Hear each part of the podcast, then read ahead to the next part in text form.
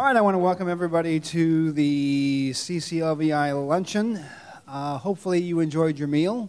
I, uh, I think next year, if we're in Chicago, we're going to get overpriced hot dogs from Wrigley Field and have them catered in. So, I'm kidding. Uh, any rate, it was a good meal. and Good job to the servers. Thank you for your getting it out on time too. So,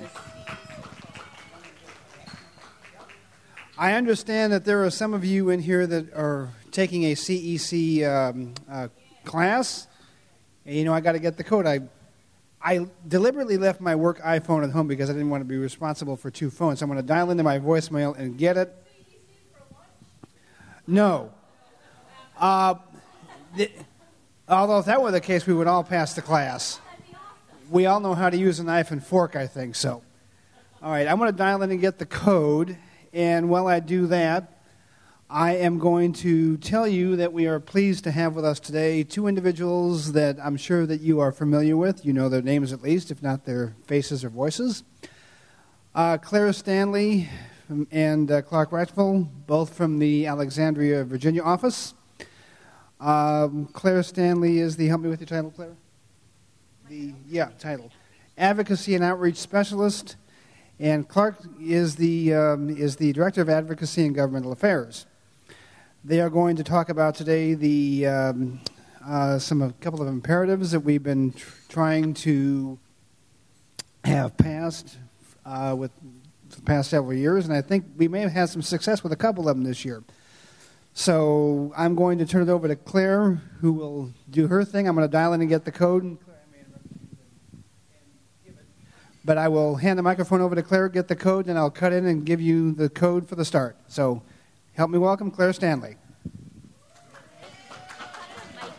you want to give that one to Clark? Did I turn, oh, did I successfully turn this on? Awesome. I'm getting the code, guys. Bear with me.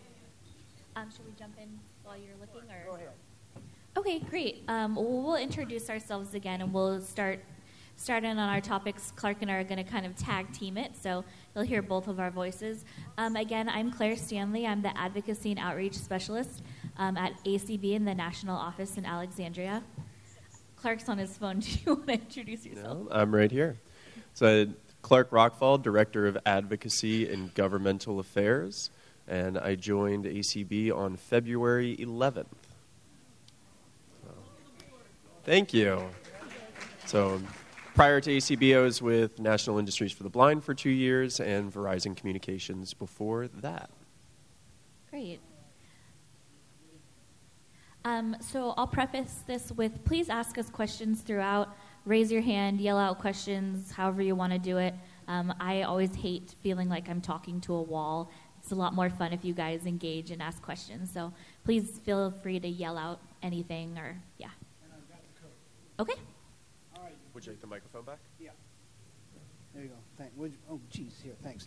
All right, start code 9 B Bravo A Alpha D Delta C Charlie. Again, 9BAC, I'm sorry, 9BADC. There you go. I'll get you the end code when we're done. Well, if you guys are getting CEC units for it, I feel like we actually have to talk about what we know. that we'll just make it up as that won't go. take long. Yeah. Speak for yourself. yeah. All right. So, Claire and I are here today to talk about the um, low vision imperative for the American Council of the Blind. Uh, that was selected by whom, Claire? Um, How does that process work? So each year we pick several imperatives, usually something like three, but it can be less or more just given on the circumstances. Um, so the low vision um, bill that we're working on was selected. Uh, Tony and Eric talked about it and thought it would be good, but I'm sure many of you who are frequent attendees know that it was selected because it's something we've selected for many years because it's been an ongoing issue. Um, but we don't want to stop pushing for it because we believe it's a really important topic to discuss and encourage Congress to pass. So, um, if you guys have come to our leadership conferences, during February and gone to the Hill, you've probably heard it for several years in a row, but we continue to talk about it because it's a really important thing. Um, so we're going to continue to, who knows, you might hear it in 2020 and so on and so forth, um, because we believe it's really, really important to continue to push for. So, and the full title of this piece of legislation is the Medicare Demonstration of Coverage for Low Vision Devices Act. The first time this bill was introduced um, from ACB and the members on, in Washington was in 2013. Uh, it has been introduced three times over the past six years. Um, Congress operates in um, two term sessions. Uh, so it was introduced in the 113th, 114th, 115th Congress. And we got a bit of exciting news a couple weeks ago that it will shortly be reintroduced in the 116th Congress. So, Claire, let's should we talk about what exactly the bill will do? Yeah, so we can talk a little bit about what the actual mission behind the bill is. Um, so I'm sure it's not a surprise to anybody in the room, but Medicare currently doesn't cover most low vision aid devices. Um, so things like CCTVs, other magnification devices, things of those nature are not covered by the insurance. Um, but those, as again, all of you know, are really, really vital for a lot of people. Um, especially, we put an emphasis on um, those who are losing their vision later in life. So, the, those persons who are losing their vision and are no longer um, able to live independently because of their vision loss, but if they had access to these devices, could be more independent. But because Medicare doesn't cover these devices, and we all know, unfortunately, these devices are extremely expensive. I was talking to one of the students yesterday. She was telling me a pearl magnific- magnification glass is $600 right now. So we all know these devices are extremely expensive. So the um, language behind the bill is calling for coverage of these devices for it's five years, right? Is that the time span? Uh, exactly. So it would create a pilot program at the Centers for Medicare and Medicaid Services, um, estimated at about two and a half million dollars a year for each of five years, and then CMS would study the results of this program. So, how would that work? Someone could go to their doctor. The doctor would say, you know, yep, you you couldn't see line three on the chart. You thought the E was an M doing a cartwheel, so you're losing your vision. Here's a prescription for a you know a low vision like video magnification device. Um, you can get in touch with a vendor and receive that product, and that would be covered by Medicare and Medicaid. Um, one of the reasons that this bill focuses on those more expensive um, video magnification, low vision devices is because those are devices that can um, kind of age with a person. So if you have a condition that is, you know, hopefully stable, but in a lot of cases, um, vision will deteriorate even further over time. But if you have a device that can provide greater contrast or increased magnification, uh, built in text recognition, that is something that will remain useful and you don't have to replace once your vision changes. Uh, absolutely. somebody with an ALD, so we need to use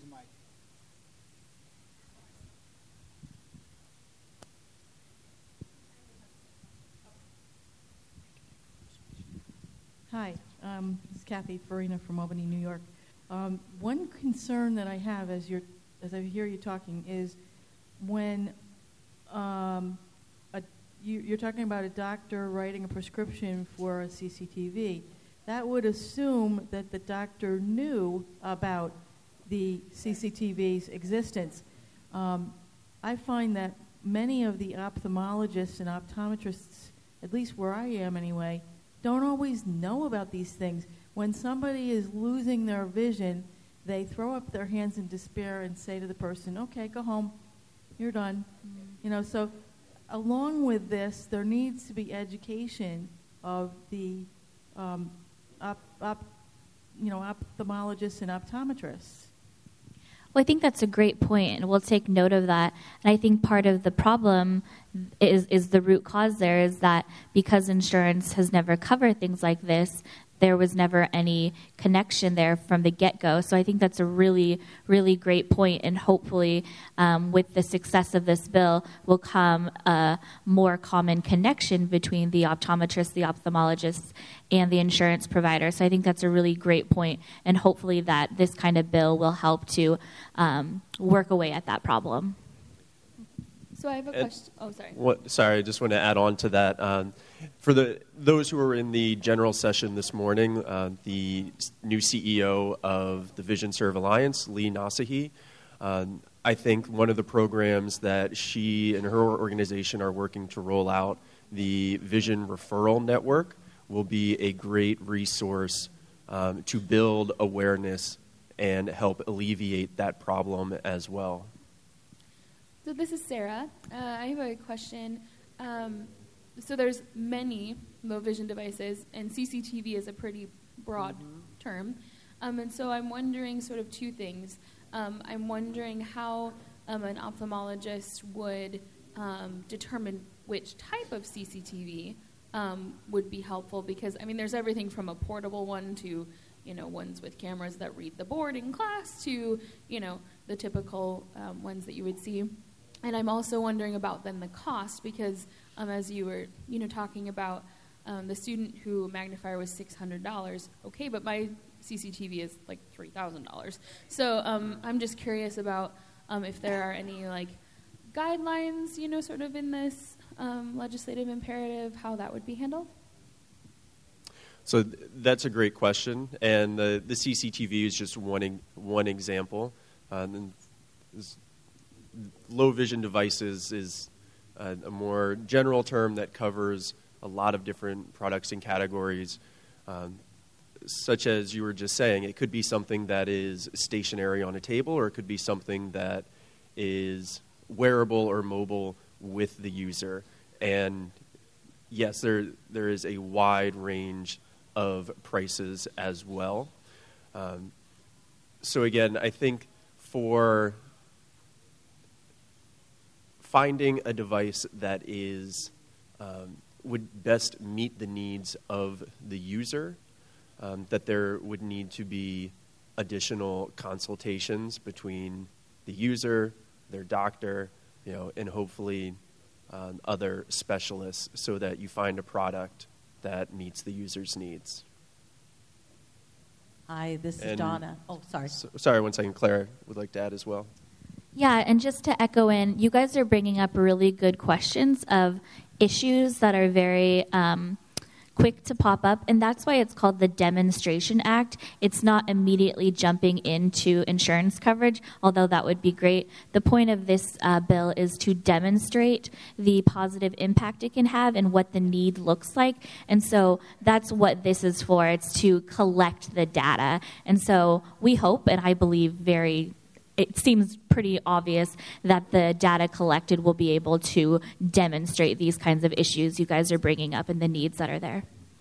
Right, and, and, and this is Donna. Thank you for that. Um, I think that, um, you know, just to share with you, um, to kind of piggyback on what Sarah shared, um, you know, in it, it's also kind of on us, and that's why we gather together and meet in groups like this so that we can all, you know, learn from each other. Um, you know, it, we would need to um, share with our ophthalmologists that we need to see a low vision specialist. Um, and, you know, they're, you know, they're in different places and so on and so forth. But in my specific situation, you know, my ophthalmologist, um, I had to share with him several times.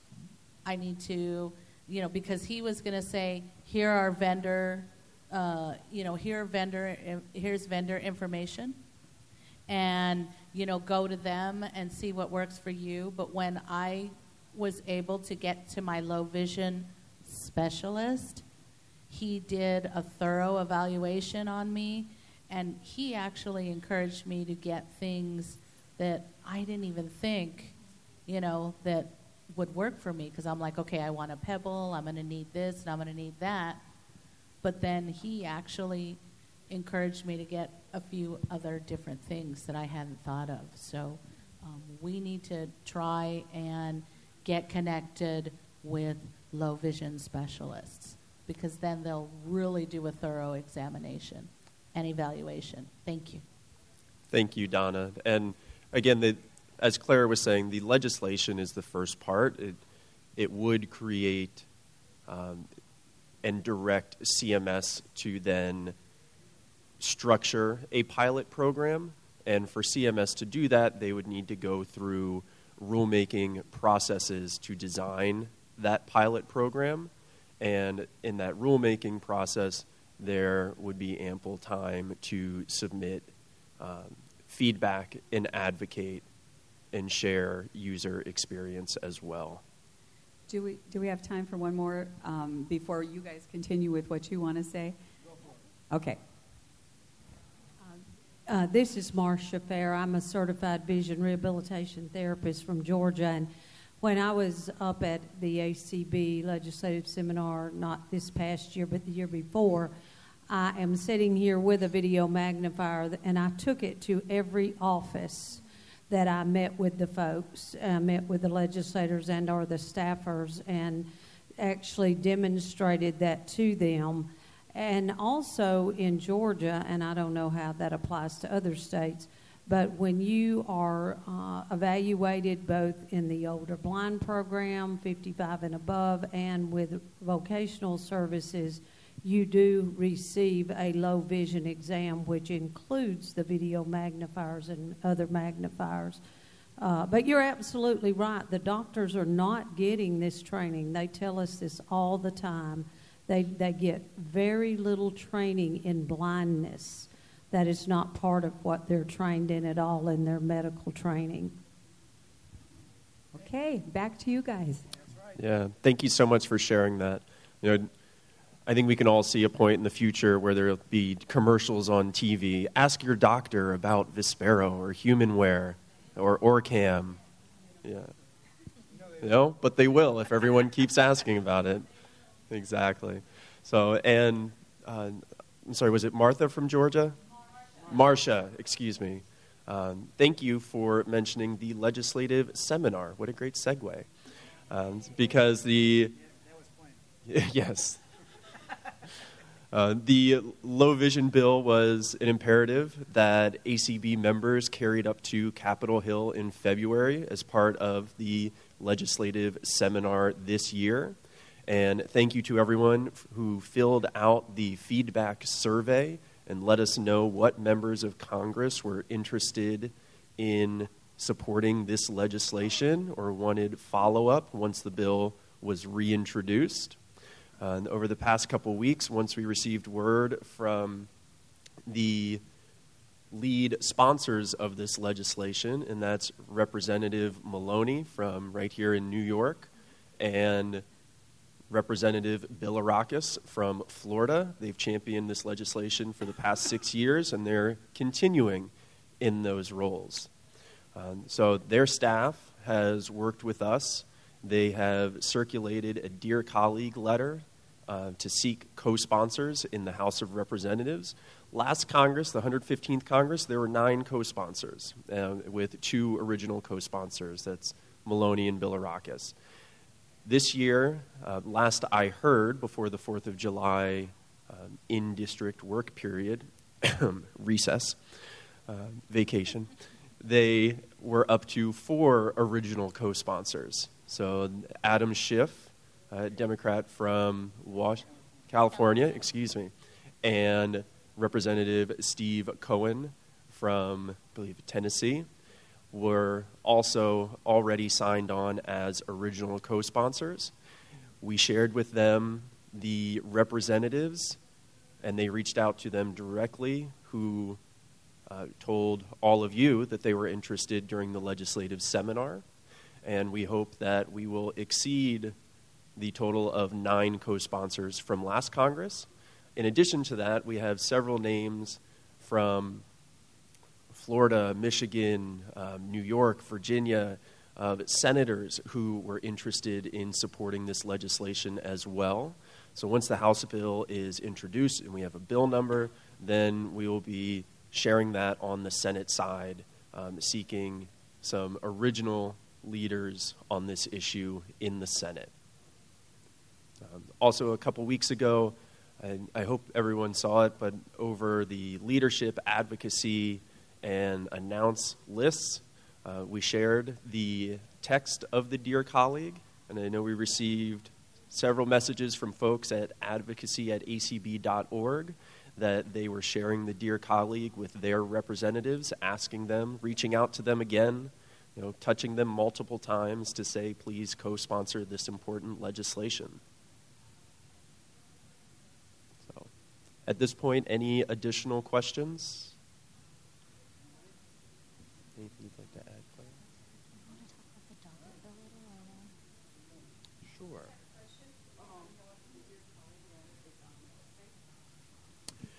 We did not put the Dear Colleague letter on our website. Um, we would need to get permission from the offices to do that because generally those are meant for internal communications only. But if Uh, anybody wants it, we'd be happy to personally email it to you. You know, so come and, and, talk to us. and we can share it with CCLVI Yeah. if you would like to circulate it. Perfect. Exactly. All right. Well, this is this is a bill that ACB has backed for a number of years. Um, but we are happy to say this is not the only piece of legislation that would address low vision devices. Uh, so, Representative Lloyd Doggett from Texas has introduced a bill.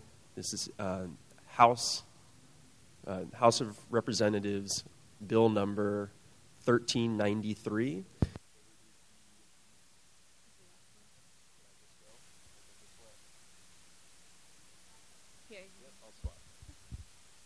Test one, two, test. Yeah. H.R. 1393 in the 116th Congress, introduced by Representative Lloyd Doggett, Democrat, Texas, 35th District. The Medicare uh, Dental, Vision, and Hearing Benefits Act of 2019. This is a bill that has been introduced the past three Congresses by the senior Democrat on the House Ways and Means Health Subcommittee. Um, so, in previous Congresses, that has been a ranking member. Democrats control the House. So, this Congress, this year and next year, Congressman Doggett, a Democrat, is the chairman of the subcommittee. This bill would repeal the eyeglass exclusion, allowing, yeah, and I, and frankly, that's that's where the, all the problems with the not having coverage for low vision devices begins. So this would repeal the eyeglass exclusion. It would uh, phase in coverage by Medicare and Medicaid up to 80% for eye exams every year. Eyeglasses and contacts every two years, and coverage up to 80% for low vision devices. There's very, very similar language for um, examinations and uh, products for dental coverage and hearing benefits as well. So we have begun outreach to Representative Doggett's staff just to get a better sense of what their intention with this legislation is. It's been introduced the previous two Congresses.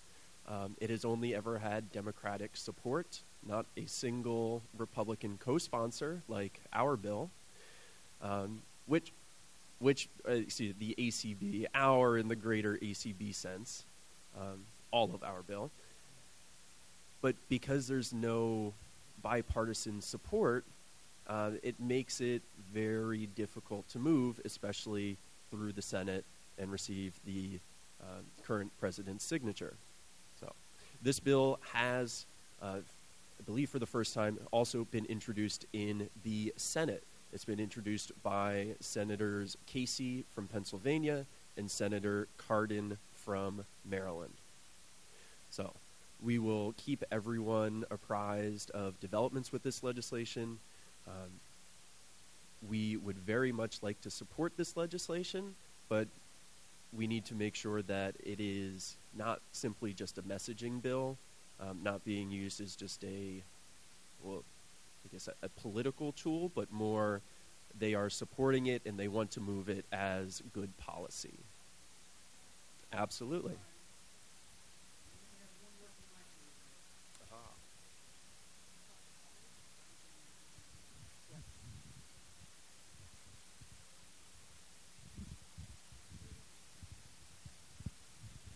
Um, when you say, I think you said um, eye examinations would be covered if this if this bill went through. Does that mean regular ophthalmology exams, or does that include low vision specialists?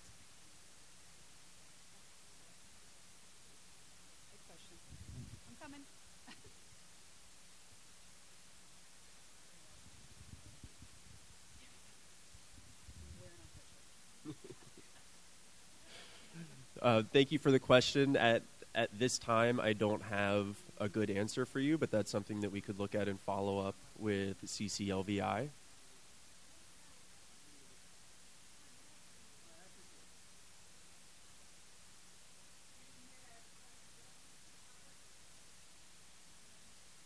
Do you want the microphone back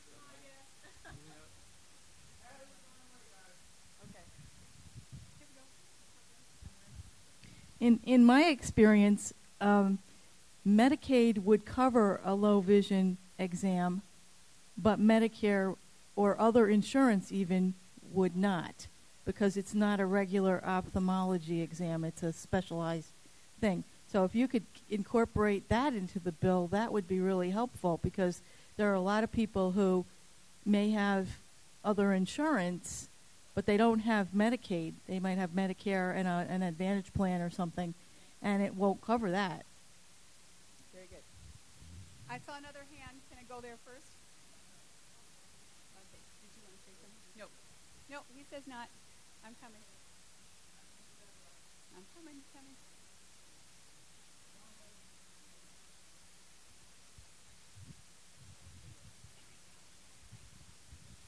Okay. Great. Thank, thank you for that feedback. Uh, we'll be sure to share that uh, with Representative Doggett as well as Senators Casey and Cardin.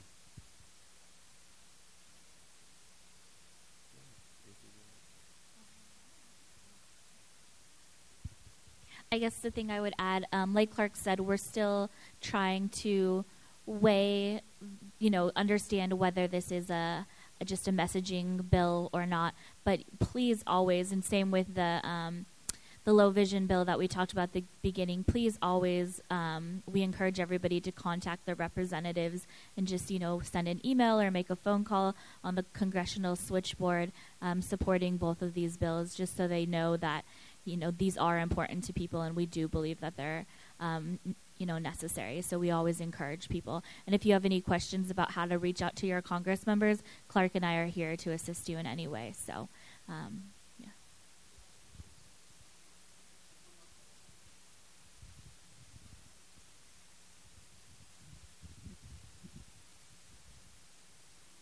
This is Grady Ebert. I was told by my audiologist that because the word handicapped is, in my, my hearing aids, that they will not be covered. So I would recommend that that would be that needs to be covered also.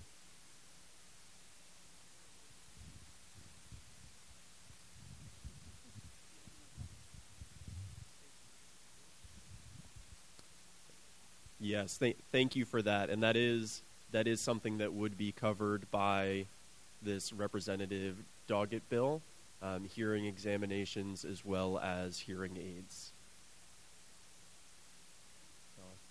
Uh, and to Claire's point about reaching out to us, uh, you can always reach us at the ACB National Office or by emailing advocacy at acb.org. All right.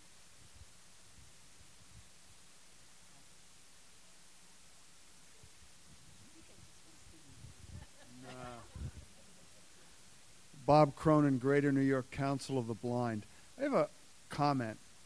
Uh, lawyers and uh, other professionals are required to take seminars from time to time to brush up on certain skills. It would be nice if we could work to write into the curriculum of ophthalmologists a seminar or seminars that they might be required to take from time to time on low vision aids. Good, good idea.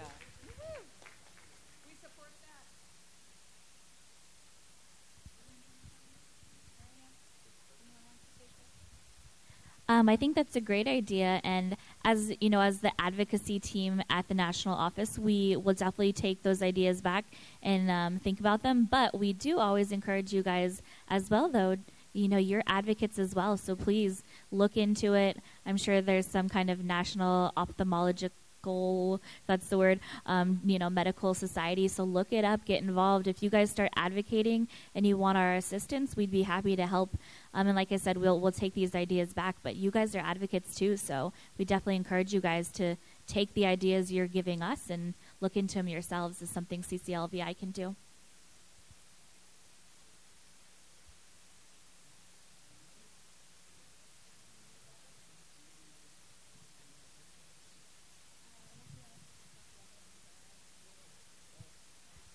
Um, are you guys interested in hearing about the two other imperatives, general imperatives?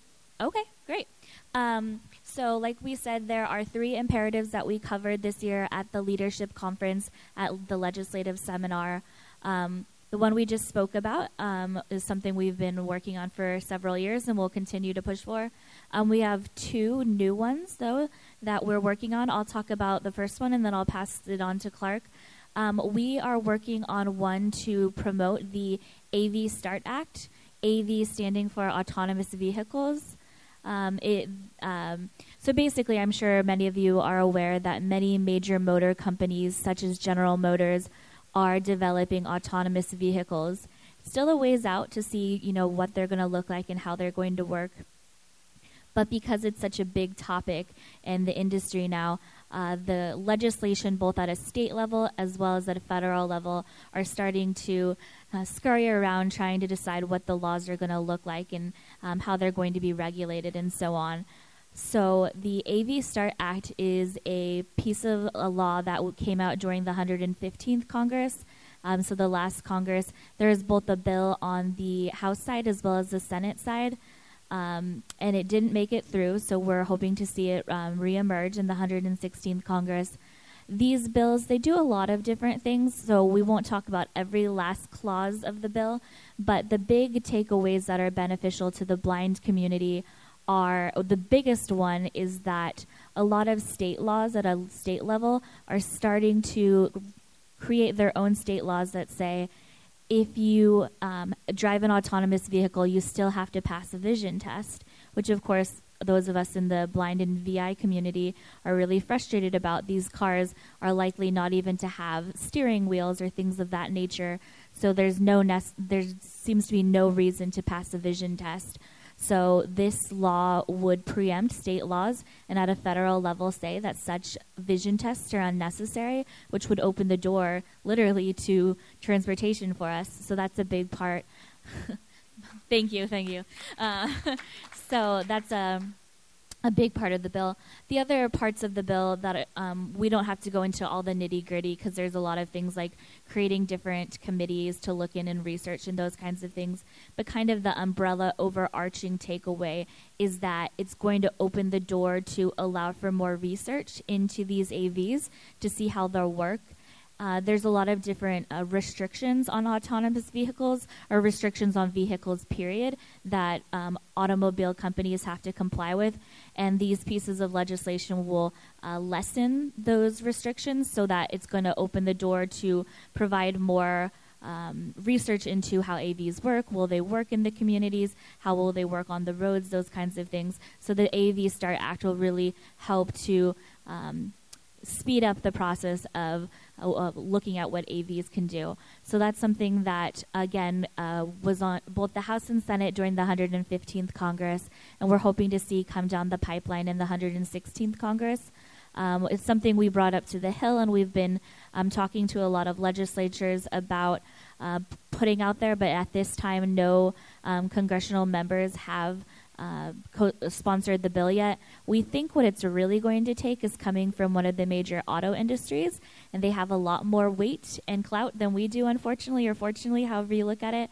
Um, so General Motors is currently working on some language, and we're in close communication with General Motors. We have some great allies there, and we believe that with the weight of GM, once they get the language situated and get it out there, we think there's a good chance that it will be brought um, onto the floor. So we're just waiting anxiously, at least I'm waiting anxiously for that language to come out and uh, someone uh, to sponsor it. So that's the status right now with the, the AV Start Act.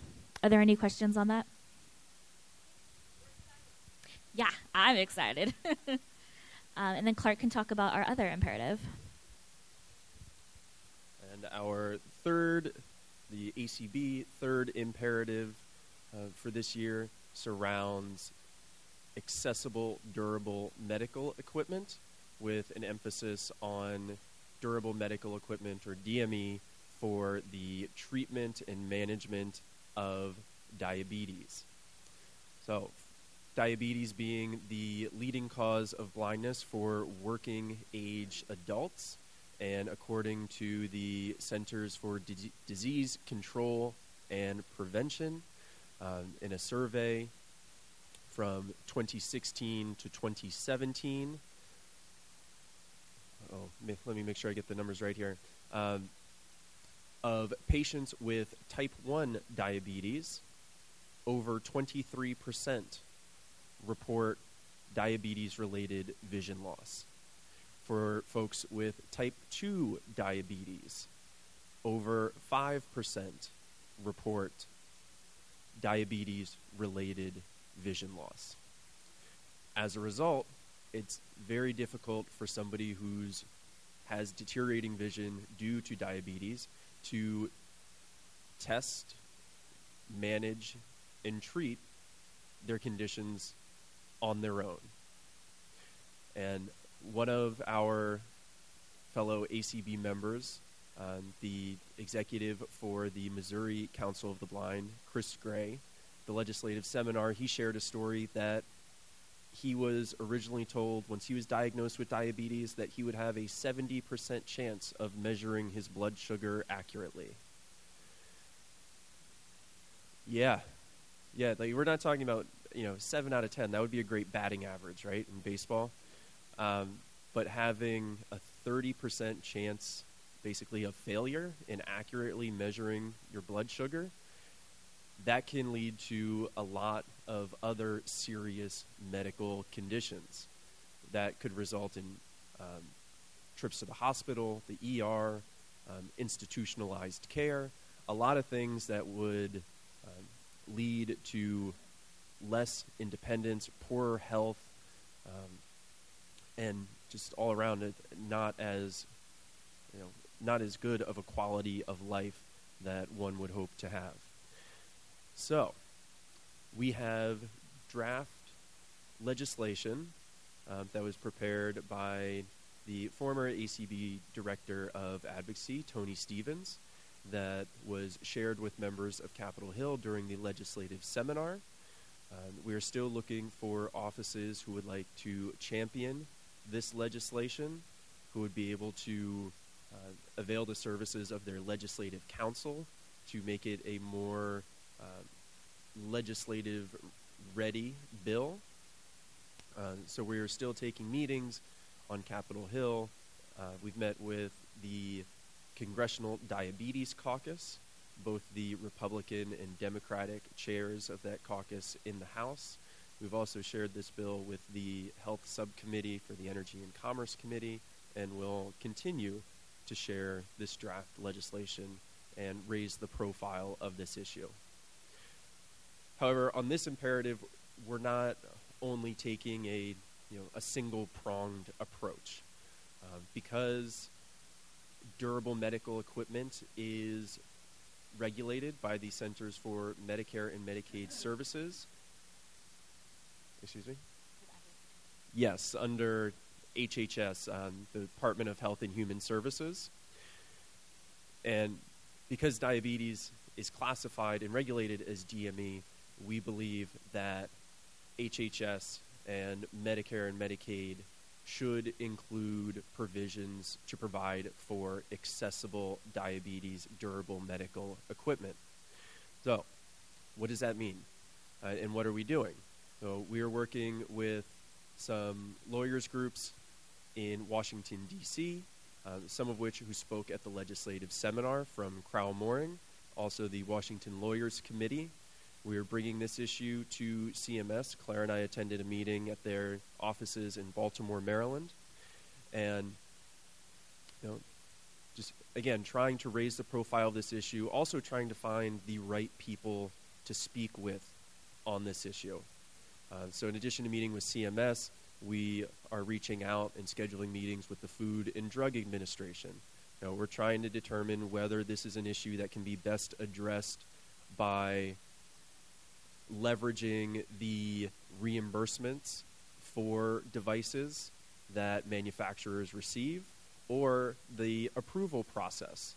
You know, should re- should having an accessible device um, earn you greater points on the rubric or fast track the approval process? So those are things that we're looking at there. And then finally, the, the third prong for this legislative imperative is potentially through litigation. Um, so, a lawyer who spoke at the legislative seminar that ACB has worked with for quite some time now, Matthew Handley, um, he is actually meeting with some members of the, um, was it, uh, yes, DIA, Diabetics in Action, um, to discuss this issue, to discuss what forms of accessible products are already on the market.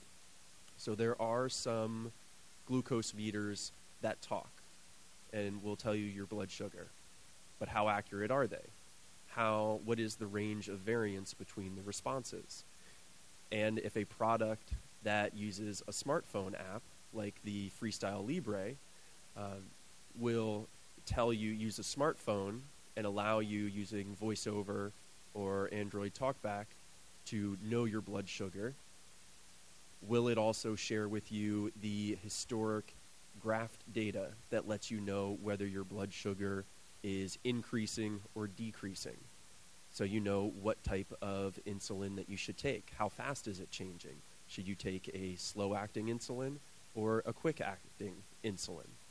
And also beyond just the, the testing and measuring of your blood sugar, um, also what about insulin pumps? Again, Chris Gray shared a story of counting the clicks of his insulin pump um, 50 times to know that he had received 50 units. That's a lot of room for error, again.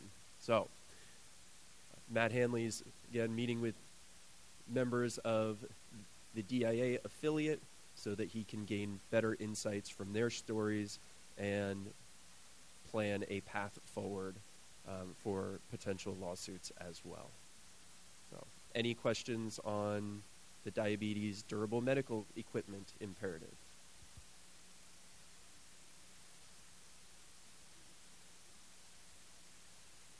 All right. Well, again, if there's anything anyone has questions about or other issues that you would like to share with us, you can reach out to Claire and me at advocacy at acb.org or give us a call at the ACB National Office. So, thank you all for having us today. Appreciate it. All right, our batteries never made it, but hopefully they'll be here in time for the second half of the show. Again, Claire Clark, thank you so much for showing up and, and, sharing your words of wisdom with us. How about another hand for him? All right, you can. There you go. Uh, I understand I have to give an end code, but I'm going to make a couple of announcements before I do that. Number one, I don't know how many of you saw the email that I sent out last evening regarding a survey that is going to be taking place here in this hotel on Wednesday. Natalie Moss is a college student doing some research for Rochester Institute. I forget what the, um, t- uh, yeah, RIP, RIT, whatever it is. RIT, yeah. I'm wanting some input on eye movement from the low vision community. I sent out a flyer via email last night. Hopefully, some of you got that. If you didn't, let me know, and I will send it again. Uh, study will be taking place from 10 a.m. to 5 p.m. here in this hotel in the Hochstein room. So wherever that's at, I have no idea. It's the uh, Hochstein, I believe. H A. It's in the program. H A U G H. It's yeah. Anyway, it's in the email. The flyer. The it's in the Riverside Hotel. Walk in any time between 10 and 5 if you are interested, and uh, they will they will use your um, they will uh, perform that test and you'll be compensated for it. It's the uh, I believe it's the Hochstein room. It's I'm told it's across the hall, and if it's not, then ask a volunteer and they can show you where it's at. Again, walk in anytime between 10 and 5 on Wednesday, and you will be compensated a little bit for your time and trouble. Secondly, secondly, CCLVI does have a suite. It's in the Hyatt. I will open it up tonight, tomorrow, and Wednesday from the hours of 7 o'clock until the last drunk leaves or until I want to go to bed. Uh, we do have a limited supply of uh, wine and, and booze, so please do show up. In room 2216. And finally, for those that want the code to for their CEC, the ending code A is an alpha, number 4, B is in Bravo, 09. Again, A4B09. Thanks for coming. Take care.